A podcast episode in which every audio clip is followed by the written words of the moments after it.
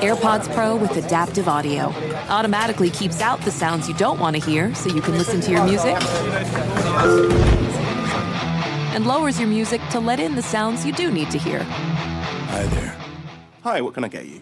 I'll have a strawberry mango coconut probiotic smoothie with wheatgrass. Anything else? Extra wheatgrass. Here you go. AirPods Pro with adaptive audio. Available on AirPods Pro second generation when enabled.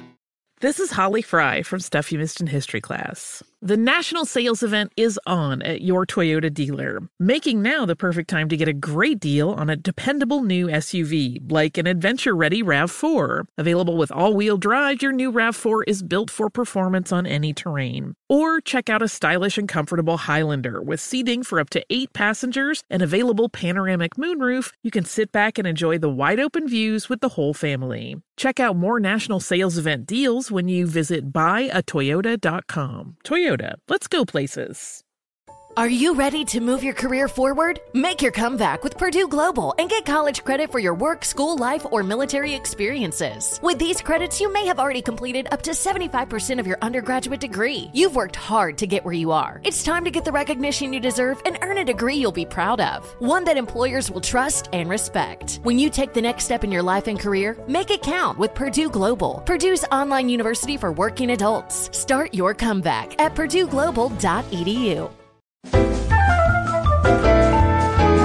Welcome to Stuff Mom Never Told You from HowStuffWorks.com.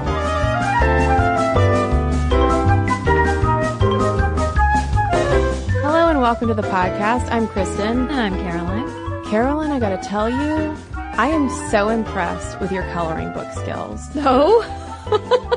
So, listeners, Caroline posted a little teaser photo this week, the week that we are recording this podcast, um, on Instagram of a notorious RBG coloring that she did. And it was so good. You did shading, Yeah, just gave her a little blush. but I mean, even there's a, so the, the coloring book picture that Caroline drew was of Ruth Bader Ginsburg, I think on a unicorn. Yeah. With a rainbow in the background. Yeah. But you even did like shading in the rainbow.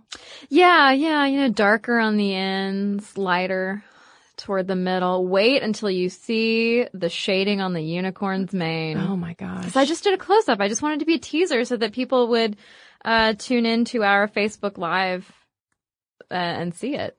Yeah. Oh, Which, I- which unfortunately by the time you're listening to this will have already happened, but that means you can go onto Facebook and watch it and see Caroline's full drawing. Yeah, it was great. It was like uh, guilty pleasure homework. Listen, listen. Let me set the scene for you. Okay. This was a couple of days ago prior to this recording.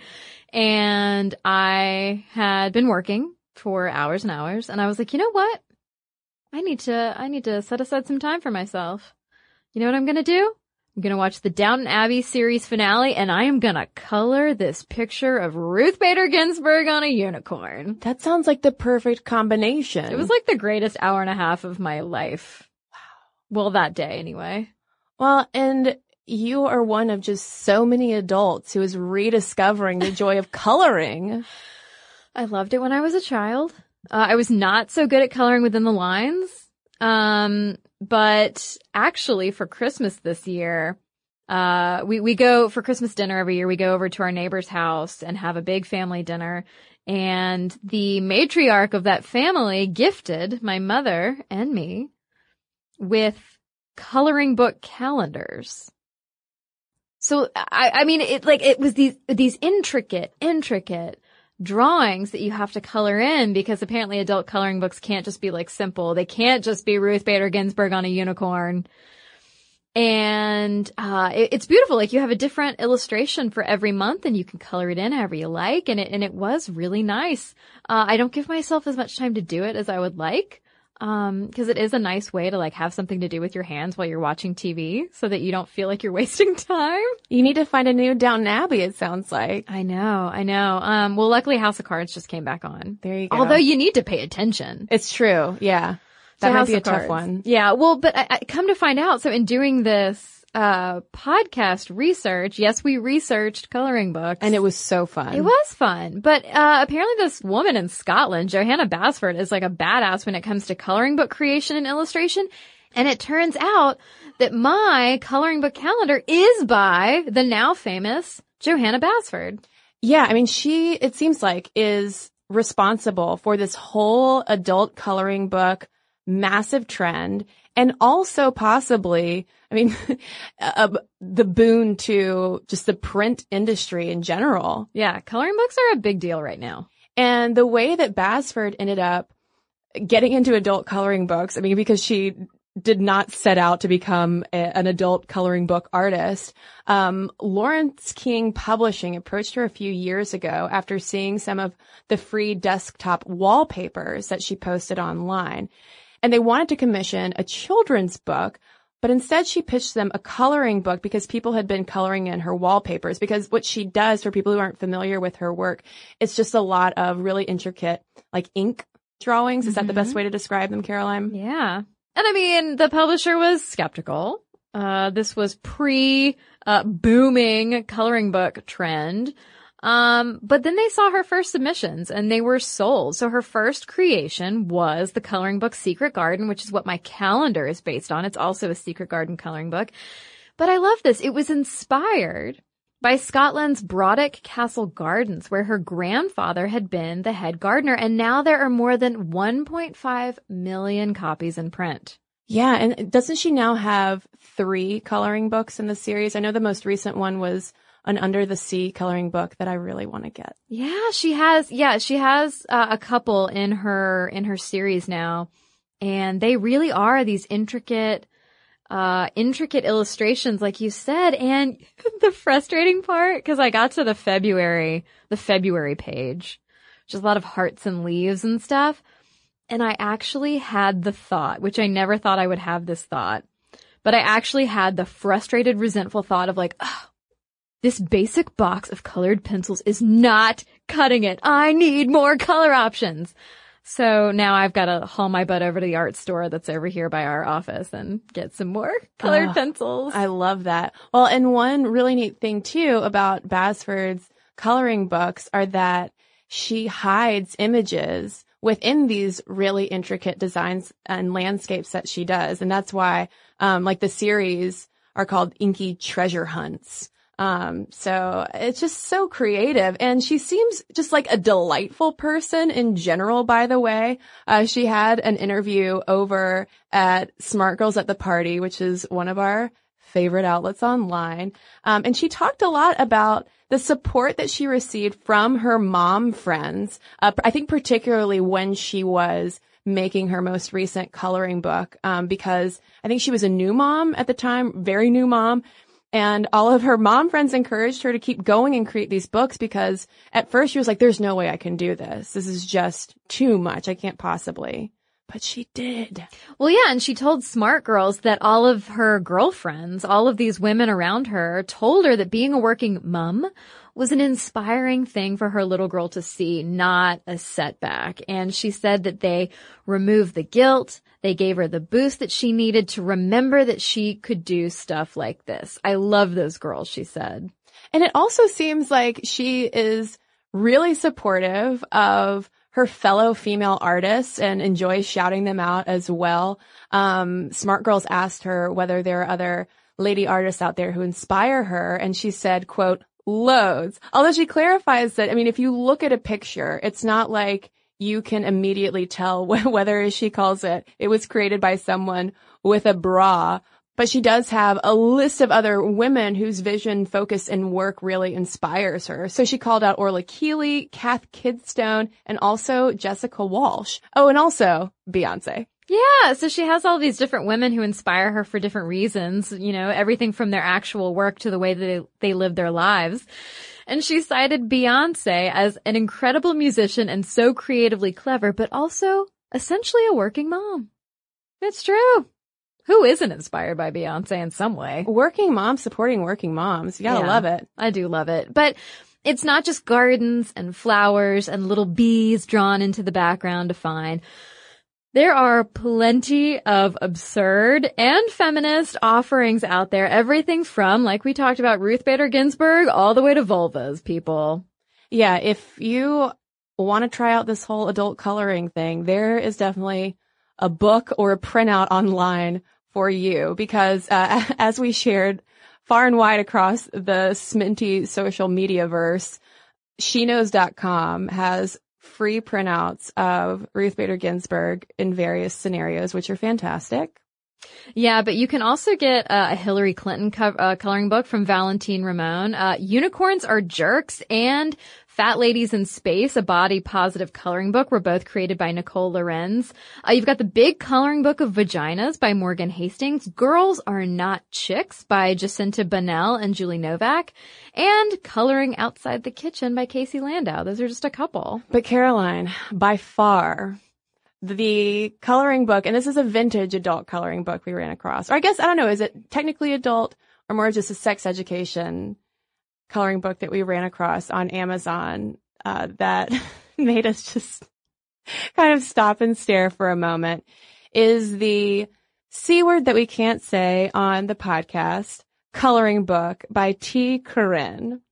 Yeah, and the description is over three dozen C words of every size and description for you to color, originally used for a sex education class, crayons not included. And while that might sound like a, like a super vulgar kind of coloring book, no, Corinne had a very like feminist intention with this. She said in 1973, I set out to do drawings of women's genitals for use in sex education groups. I wanted the drawings to be lovely and informative to give pleasure and affirmation. I organized the drawings into a coloring book because a major way we learn to understand the world as children is by coloring. And as adults, many of us will still need to learn about our external sexual anatomy. And T. Corinne, brilliant idea. True, true, and true. Although you just might need to remarket the, maybe, maybe tweak the title. Um, I highly encourage you to go look for this book on Amazon. Uh, even if you don't buy it, you can get the cover printed on a t-shirt, BT dubs. Um, but the reviews of this book are hysterical. Uh, there are a lot of people who are very enthusiastic about it and think it's fabulous, whether it's because they think it's funny or because it's educational or whatever. There was a negative review I saw that was like, ugh, the quality of the paper, subpar. Subpar, one star. You've got lot of Amazon reviews. I like that that's a complaint. Um, but all of these coloring book titles have been flourishing and publishers are loving it. I mean, they literally are having a hard time just keeping up with demand. Um, in spring 2015, for instance, coloring book sales exploded and the publisher Dover has racked up $10 million in coloring book sales in just a few years. And I noticed um, before we did this podcast, actually, Caroline, I noticed that, huh, this must be a huge thing now because when I was getting some lunch at Whole Foods, yeah, there was an adult therapy coloring book right next to like the Yoga Monthly magazine. Yeah, exactly. No, I have seen that exact same coloring book. And so it, yeah, it makes sense why there are so many dollars being driven, uh, by coloring books. You've got the Quarto Publishing Group USA. Their sales have been driven in particular by the Zen coloring books line, which has sold more than 270,000 copies. They've got titles like Color Me Calm and Color Me Happy, which were created by art therapist Lacey Mucklow working with artist Angela Porter. And you have more and more publishers and booksellers getting in on the game too. And it seems like they're either going the funny route with titles like Hemingwasted or more meditative with the color your way to calm. There's so much conversation now um, and social media posts about anxiety and coloring and uh, how it can induce that meditative state. And as a result, though, coloring books have consistently been in the top 15 bestsellers on Amazon. And Johanna Basford's Secret Garden was Amazon's number one bestseller for a while. Yeah. And so, I mean, publishers are stoked. Like, obviously, like, is this bringing back print? It's probably, it's not going to do anything for newspapers. Sorry. But, I mean, it, it really is getting people to look away from their screens for a while, even if they then do immediately go and post pictures on social of their coloring like I did, which is no big deal. And what I would not have guessed about all of this is how this trend that we're seeing now in the States started in France. Yeah. Yeah. I love it. So coloring, adult coloring came into vogue in France a couple years ago in 2012 with the book Art Therapy, 100 anti-stress coloring pages featuring mandala-like designs promising relaxation support. And the success of this book prompted a whole series, which has gone on to sell more than 2.5 million copies in France and 1 million in 18 other countries around the world. And what's so great is that pretty soon, even fashion houses like Yves Saint Laurent were getting in on the fun. And Hermes, for instance, released their own 12 page, $160 coloring book that featured animals in clothes. Oh, let me just rush out and buy myself just a few copies of that. just, well, some to use as kindling in the fire, but one to keep Yes. to actually color.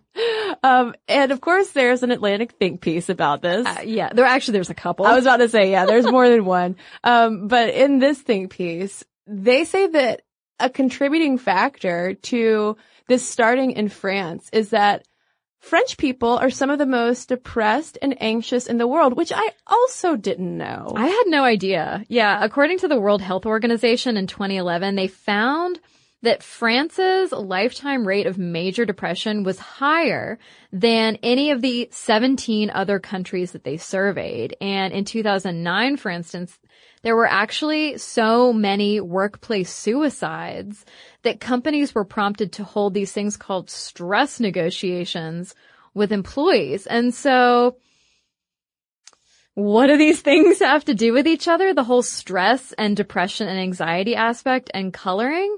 Well, I mean, depending on who you ask and what Atlantic think piece you read, it kind of has everything to do with it. Yeah, I mean, the whole idea is that this act of coloring reduces your stress. It boosts mindfulness. Mindfulness is a, is a big buzzword in the, the coloring book zeitgeist.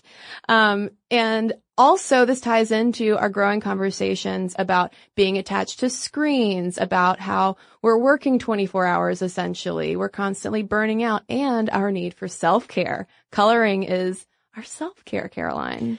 Yeah, and the very skeptical Kate Mossman over at the New Statesman just basically ties this in with marketing genius. She says, by branding themselves as, quote, analog activities, the new coloring books seize on our half-formed anxieties about having a digital life, providing commercially packaged screen-free pastimes that promise to reconnect us with ourselves.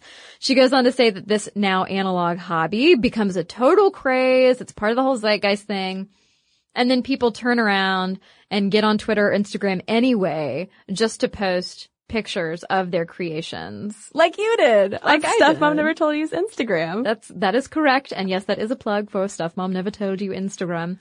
Um, and it's funny because I, I don't think Kate Mossman is wrong, but it's just like, my overwhelming response to so many of the stuff, so many of the uh, sources we read about coloring books is like, chill out. Let people do whatever they're gonna do. the skeptical sources, you mean? Yeah. Oh, yeah. I mean, and, and it is funny when you see people who are so passionate about coloring books, but that almost like warms my cold dead heart a little bit more. The skeptical stuff is just like, guys, why do we care what other people are doing with their colored pencils? I mean, and I have, oh God, I hate that I'm saying this out loud, but I have not yet found the time, Caroline, to sit down and try out coloring, Yeah. you know, as, you know, as an adult. Um, but what you've talked about and also what we've read from people like Julie Beck in the Atlantic makes total sense. I mean, she describes it as a form of meditation for people who are too twitchy to sit still. And that's absolutely me. I mean, I have a really hard time sitting through a whole movie if I'm not at least being what I call productive at some point, whether it's like cleaning up or maybe Mhm. getting on my laptop to do stuff I've never told you work. So, I mean, I should probably get to coloring. Well, yeah, and Beck also points out that it offers the benefit of creativity without the paralysis that a blank page can lead you to feel. She calls this the paradox of choice. You're faced with a blank page and you're like, oh, what do I draw? What do I create? What do I write? Um, but when it's a coloring book, it's like, oh, I just get to choose my colors and blend them and shade them and choose what color, uh, RBG's unicorn is going to be. Um, and this, as we will talk about, has led a lot of people to kind of tisk tisk colorers. Colorers. Well, there is psychological support for coloring that does go back to Carl Jung. I mean, he was kind of the original coloring therapist because he would have his patients draw and cover mandalas because of its calming effect and to facilitate what he called psychic integration. And this was also backed by a 2012 study which found that activities like coloring mandalas significantly reduce anxiety. Yeah, and so researchers say that it has this de-stressing effect because you get to focus on a particular task, take your mind off your worries, and it also sort of links you subconsciously back to a simpler time, presumably a simpler time of childhood when you did have however much time to play and color and, you know, whatever, whatever those coloring books might have been. Um, and Huff, Huffington Post talked to psychologist Gloria Martinez Ayala, who said that when we color, we are actually activating all different parts of our brain. We're using logic, so we're coloring existing forms and coloring them inside the lines, but we're also blending that with creativity because we're having to mix and match and choose colors. And so she says that we are incorporating areas in our brain that are involved in both fine motor skills and vision. You gotta, you gotta hold that pencil just right. But also that it lowers activity in the amygdala, which is an area involved in controlling emotions. And it's also affected a lot by stress. And one thing that jumped out to me in one of these pieces where a woman was talking about how therapeutic coloring has been for her, she never goes back and looks at what she's colored before. It also, I mean, it kind of reminds me of the yoga ethos of just sort of letting things go. Mm-hmm. You're in the moment and then you just turn the page. Or like journaling. Yeah. I mean, if you journal and you just, you write down the day's fears, worries, woes, and just kind of leave it behind. Yeah. Well, and that echoes exactly, Caroline, what psychologist Antoni Martinez said that we can use this coloring to enter a quote more creative, freer state and also connect with how we feel because Martinez suggests that our color choices are sort of like mood rings. They tell us how we're feeling. So if I ever sit down and just color Ruth Bader Ginsburg on a unicorn, just fill it all in with a with an unfortunate green, then I probably need to take a vacation. Probably. Yeah. But luckily you can print out more copies of that. Yeah. And also chances are it's probably just the case that I only had a green crayon. you you bring yours into work and it's just like scribbled all over. Yeah, I just have one of those um like a broken off restaurant crayon, you know, that people give kids. Those little stubs. Well, so everybody though from psychologists to artists and art therapists are understandably dubious about the coloring book trend only as it relates to like mindfulness and stress relief. But we'll get right back into that and we come right back from a quick break. Caroline, I'm super excited to talk about Lola because Lola is a tampon service. And obviously on stuff I've never told you, we love pretty much anything that has to do with periods and tampons. And the great thing about Lola is A, the box they come in is beautiful. It's super fancy. It's very nice. I mean, and it's also nice to like have just like such an aesthetically pleasing box to open as you're reaching for a tampon. It kind of helps you forget that you're reaching for a tampon and you're on your period. But when you unwrap that tampon, it gets even better, friends, because Lola tampons are 100% cotton with no added chemicals, fragrances, synthetics, or dyes. And what's so great is that you can get Lola through a monthly subscription that is fully customizable. You can choose a mix of light, regular, and supers, and the number of boxes and the frequency of delivery. Plus, that subscription is super flexible. You can change, you can skip it, you can cancel it anytime. So if you want to try out Lola, we have a fantastic deal for you. For 60% off your first order, visit mylola.com and enter promo code MOMSTUFF when you subscribe. So try it out today to get 100% cotton tampons. Go to mylola.com, enter code MOMSTUFF.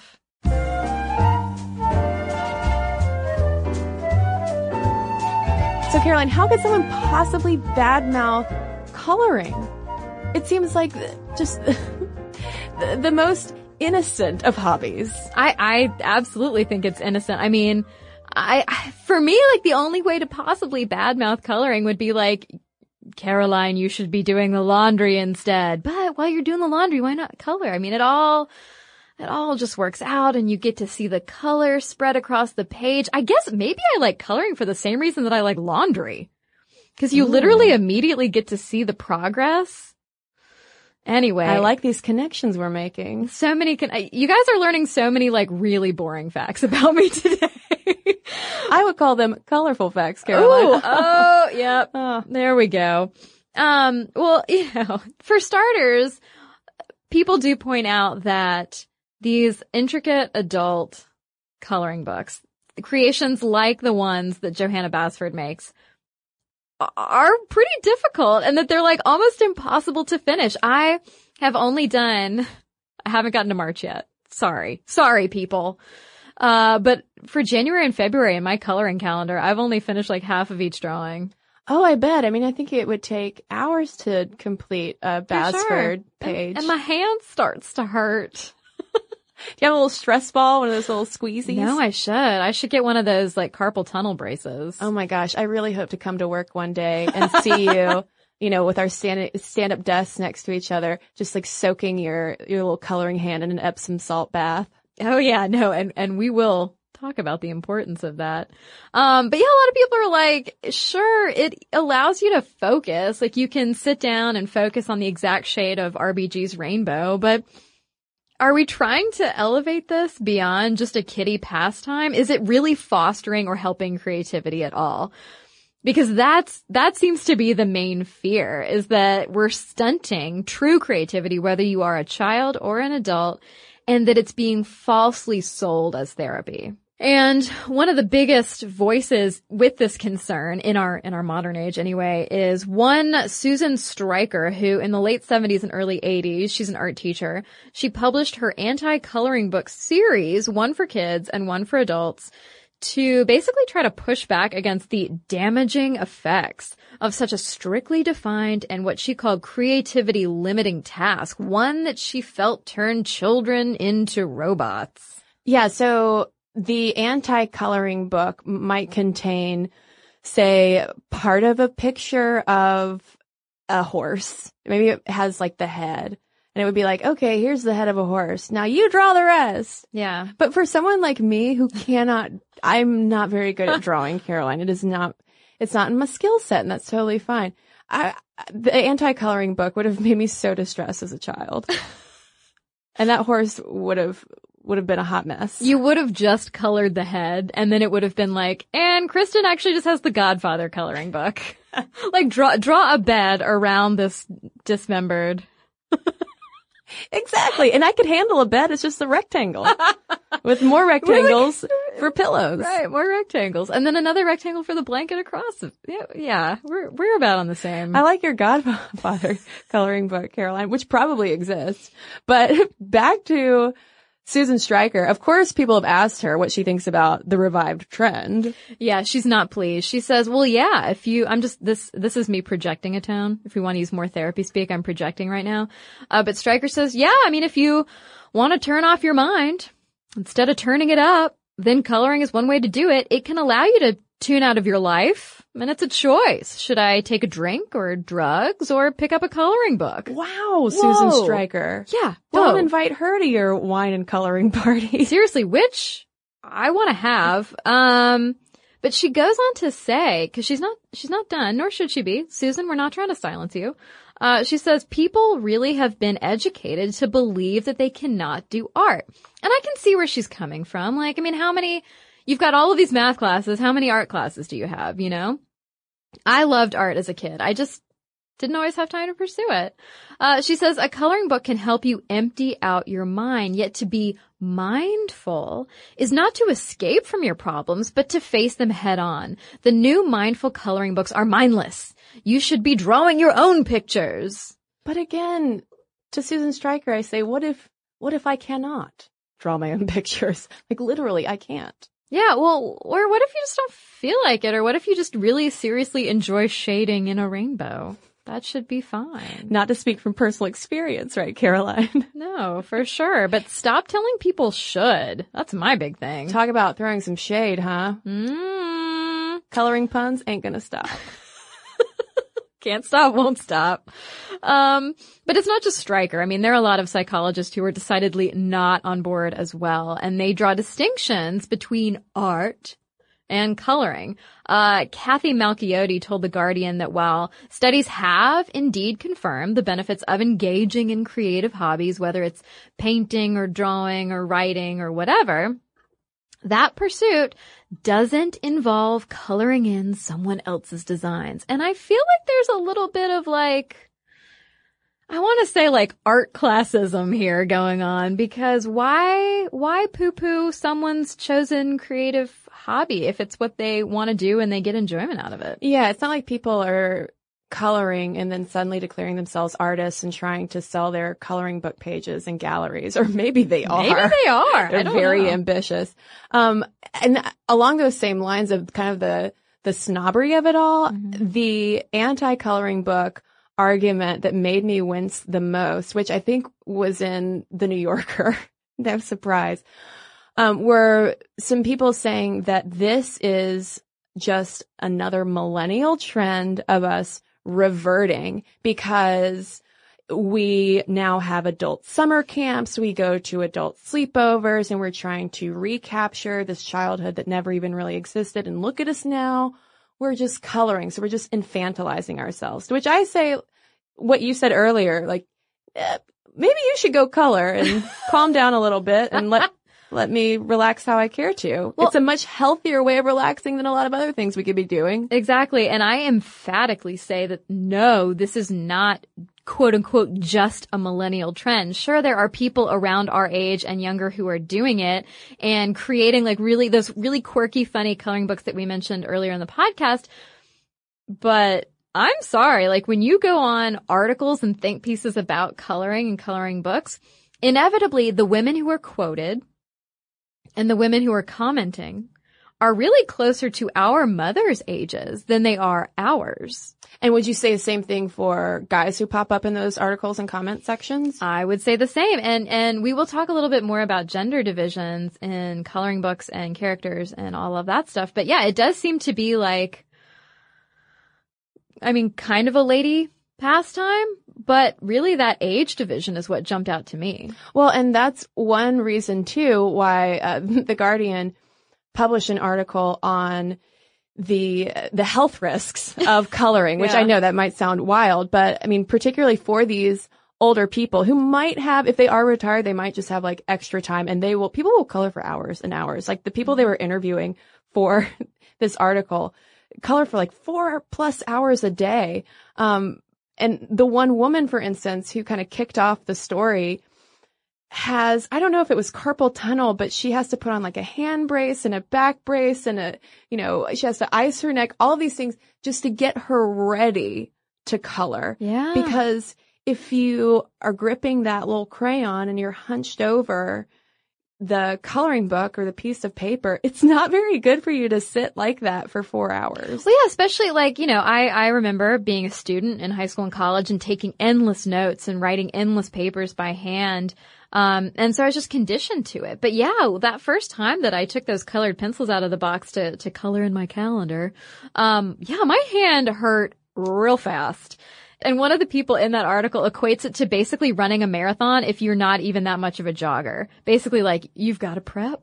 You've got to prepare yourself and know how to know how to stretch and take breaks, uh, and condition yourself. They they talked about using splints and braces and support tape soak your wrist or your hand in hot wax or Epsom salts. One woman was like, "Oh, I just go get a a manicure so that I can get a hand massage." You soak your hand in hot wax? Oh, you know, like when you go to have you ever gone to a spa and gotten the the wax on your hand? I guess not. It's in like and I'm not kidding. I'm sure that there are salons and spas out there who like have something that's specifically for this purpose but they're seriously like wax and it's just warm. It's not like, it's not like the Ricky Martin video where you're pouring like hot candle wax on some guy's chest. Like it's a crock pot set to low and they put wax in it and you just like soak and it's supposed to lock in moisture or whatever. Hmm. And and I can't vouch for any effectiveness, but it sure feels really cool. Yeah, when I heard uh, soak in hot wax, I just thought of like the hot wax they use to wax your eyebrows. It oh, seemed incredibly painful. That does sound incredibly painful, but no. I mean, yeah, I mean that does sound incredibly painful, and there are painful ways to go about coloring, but I mean, there are people who, I mean, specifically women who were quoted in the article as saying that it took their minds off of not only mental health stuff of like whatever depression or anxiety they were feeling that day, but also takes their mind off of the back pain. And I guess that that does come down to how you're doing it. If you are sitting properly, if you're in an ergonomic setup and not stressing your muscles out too much to help avoid like worsening or, or getting period aches and pains. Well, when coloring books were first invented, that seems weird to call it something invented, but obviously they were, you know, the first ones when they were invented, of course we didn't have crayons. We weren't gripping onto our crayons because when they arrived in the late 19th century, they were actually called painting books because, yeah, no crayons. And in 1880, the Little Folks painting book is considered the first popular painting book or the kind of early coloring book. Yeah, and so their popularity was really helped along by better printing technology and cheaper paper, uh, something that some of those Amazon reviewers of the C word coloring book would just not be pleased with. Um, but the thing is, it's hard to pin down exactly when we got our first painting book or coloring book because there was no copyright law. So illustrations were just stolen willy nilly. And one of those early painting book illustrators who had her stuff stolen was Kate Greenaway. And this is really just a little historical side note, but I thought it was worth mentioning. Um, her illustrations were in some of those earliest coloring books, the Little Folks painting book, but also the Little Folks nature painting book.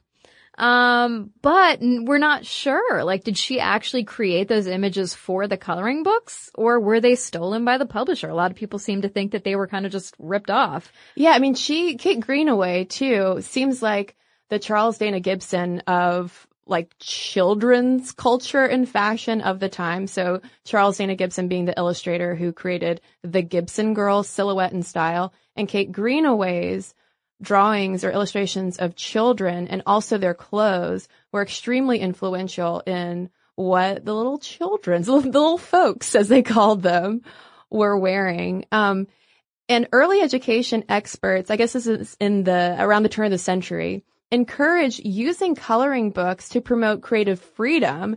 And by the 1920s, even newspapers were printing them. Yeah, so a little bit different than what you hear from those skeptical art therapists today. Um, but when you move into the subversive 60s, and this is coming from a great article over at the New Republic, you get some of the first adult coloring books, but they were really kind of more specialized political cartoon rather than mindfulness practice. Uh, they focused on fears ranging from national security and communists to sex and mental illness to even office culture. And speaking of office culture, in 1961, the supposedly, I guess, first adult coloring book was called the Executive Coloring Book, and it was created by three Chicago ad guys who used it to mock office culture as conformist, and they walked you through these really dreary scenarios with even drearier captions like, this is my suit, color it gray or I will lose my job. This is my train. It takes me to my office every day. You meet lots of interesting people on the train. Color them all gray. Oh, but they do add color. Uh, this is my pill. It is round. It is pink. It makes me not care. When I first saw those, I was astounded that they were from the 60s because yeah. the humor and style feels so modern. Yeah. I mean, snark is timeless, I guess. Yeah. Um, in 1962, apparently, again, they were, they were a hit. Sales of adult coloring books hit $1 million. Um, the JFK coloring book by Mort Drucker topped the New York Times bestseller list for 14 weeks, along with Joe B. Nation's New Frontier coloring book, um, which made fun of the Red Scare, and the John Birch Society coloring book, which mocked conspiracy theories. And the same year, Barbra Streisand had a single called My Coloring Book. Yeah, she's all crooning about like, get your crayons ready and color me. Color to me. I don't know which one it is. I like to imagine it's color me because then I just think of Jack and Rose from Titanic. and, and then I wish she had said like, color me like one of your French girls. Well, and I want to send those New York Times bestseller lists from the early 1960s to whoever they quoted in that New Yorker piece to see, say, see, look, it's not, it's not just us millennials. Right. Yeah, exactly. And, uh, just a year later in 1963, uh, the Washington Post was reporting on a doctor who proposed using a coloring book as a diagnostic tool to classify people with different mental illnesses. And I mean, there you go again, having that idea of coloring book as therapy, which Carl Jung had sort of, uh, pioneered. But I think it's interesting that speaking of Carl Jung, in the 60s, these adult coloring books were exploding right as interest in Freudian psychoanalysis and child development was coming back into vogue. It was giving adults, perhaps, as the people over at the New Republic posit, uh, a chance to return to childhood and reject the system. And they say that maybe these coloring books were normalized for this particular generation, even if it was just snark, even if it wasn't literally to color. Um, because this was the first generation to grow up with crayons, for instance, as a common household item rather than as a luxury.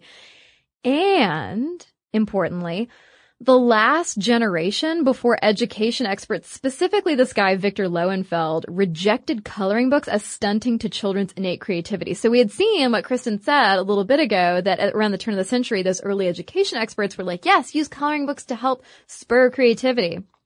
Well, then Lowenfeld comes around. I think he and Susan Striker would get along great. And says the youngster is supposed to color within the lines and some youngsters seem to enjoy this activity.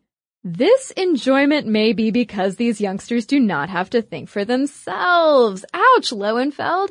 And so he expresses all this concern on kids' dependency upon someone else's outline. He wants to see children not only coloring outside the lines, but literally and figuratively, but just creating their own stuff. And the thing is, if we jump forward to today and with those kids all grown up and coloring, I think regardless of what any skeptical psychologist or Susan Strikers might say, we're going to keep coloring. I mean, and, and this might be a flash in the pan kind of trend, but people seem to be deriving so much enjoyment out of it. And it's so social media ready Mm-hmm. that, I mean, it makes so much sense why we're seeing a resurgence. Yeah. But we were wondering with all of this, is this resurgence gendered at all? And there hasn't been, we, we couldn't find any studies on the gender breakdown of adult colorers. But anecdotally, like you said, it does seem to be more older women who are both interviewed about uh, their coloring habits and also commenting on these articles. Yeah, yeah. And when men, when men do chime in, they're also a little bit older.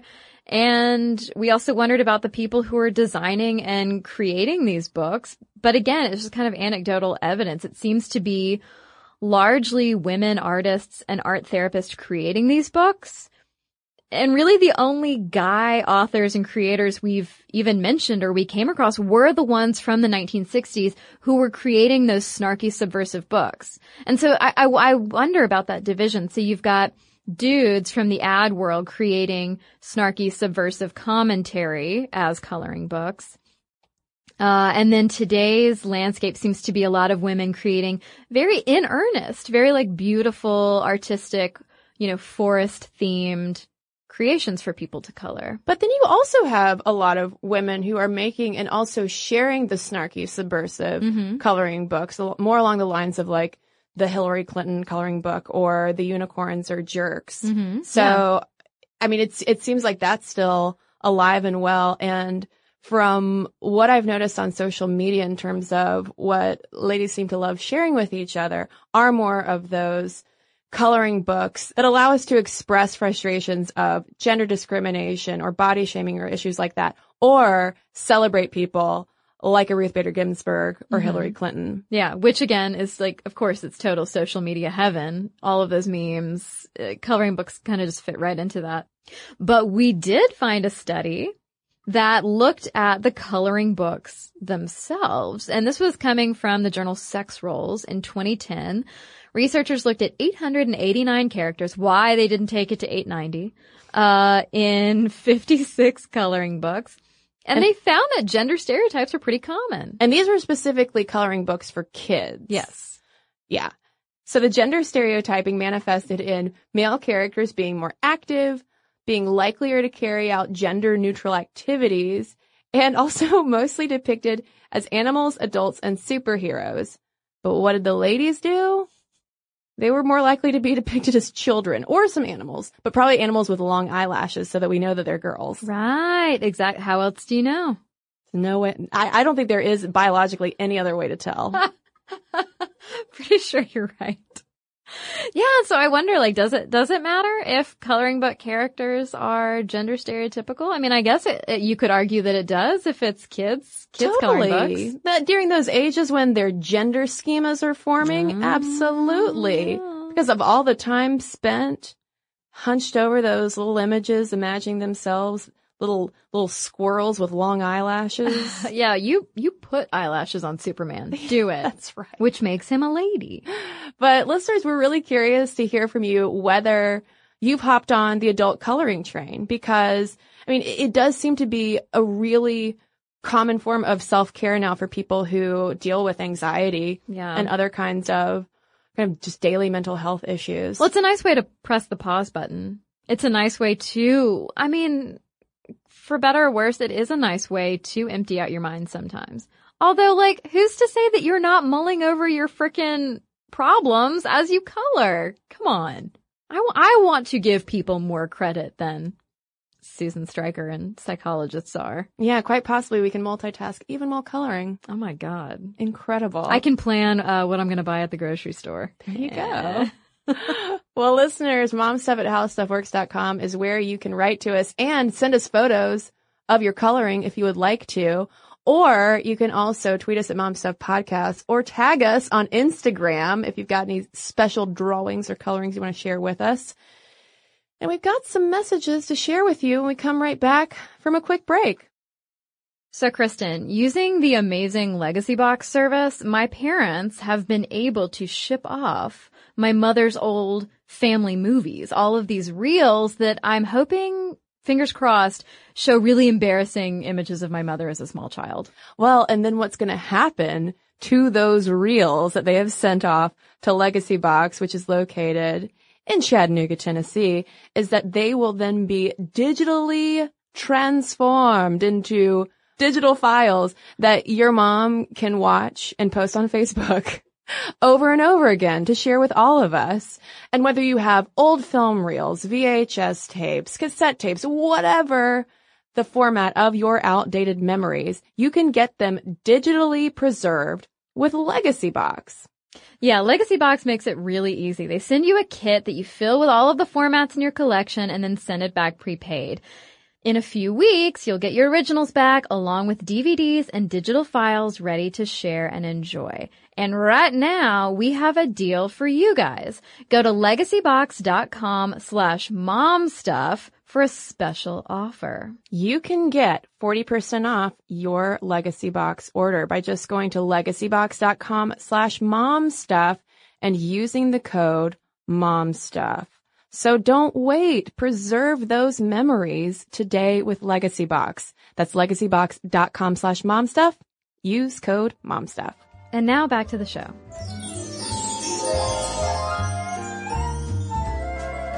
Okay, so we have a couple more letters from our interview with Bossed Up founder Emilie Aries. She really struck a nerve with people, and I'm glad you guys enjoyed that talk.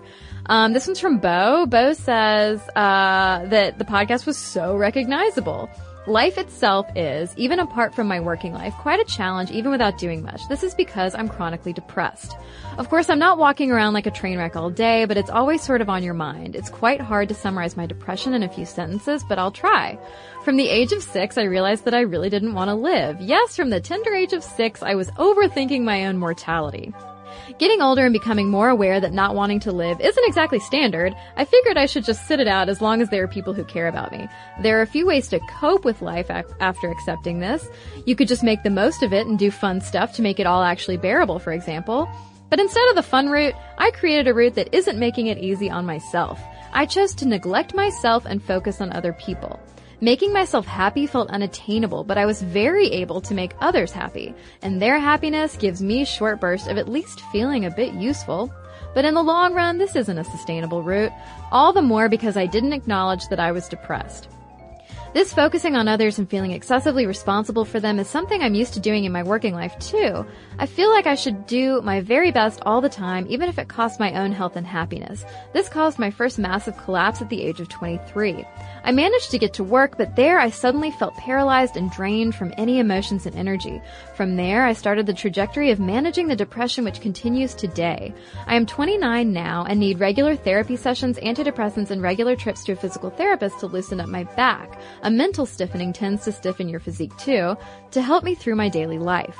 The way I approach life is the problem. The problems you talked about on the podcast are things I continually face too. I feel totally stuck in this cycle of feeling responsible in a disproportionate way, working extremely hard to manage the unrealistic workload, and people expecting me to work this hard to a your wish is my command type of level because I don't say no enough. It can be so hard to explain that sometimes it just is too much when the usual reaction is, yeah, I totally understand and I certainly don't mean to pressure you, but, um, and then they overcharge me anyway. So Bo goes on to say that she really had to get back to life in a step by step, day by day way. Getting outside of my house, and among people, which I did with tears in my eyes and afraid anyone would ask me something, etc.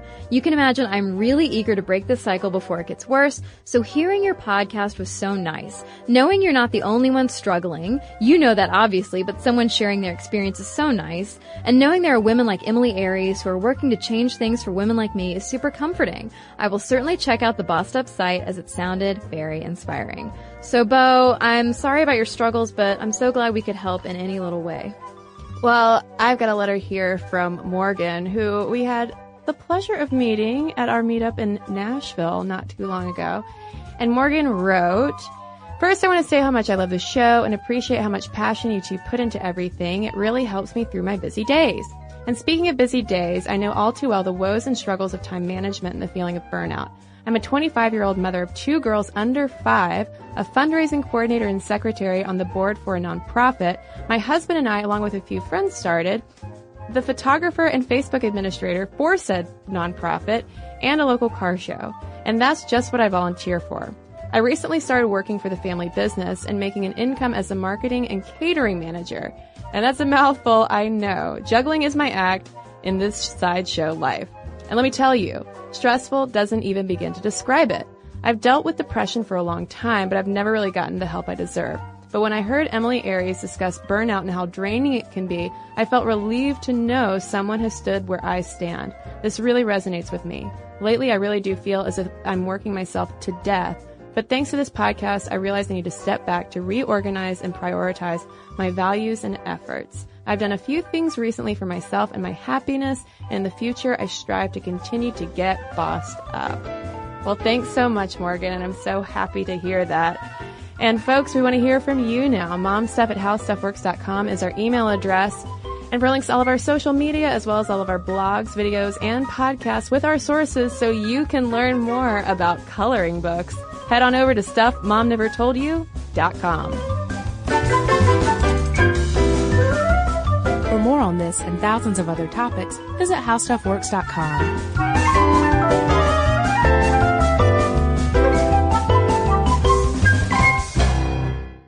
Infiniti presents a new chapter in luxury, the premiere of the all new 2025 Infiniti QX80, live March 20th from the edge at Hudson Yards in New York City, featuring a performance by Jon Batiste. The all new 2025 Infiniti QX80 is an SUV designed to help every passenger feel just right.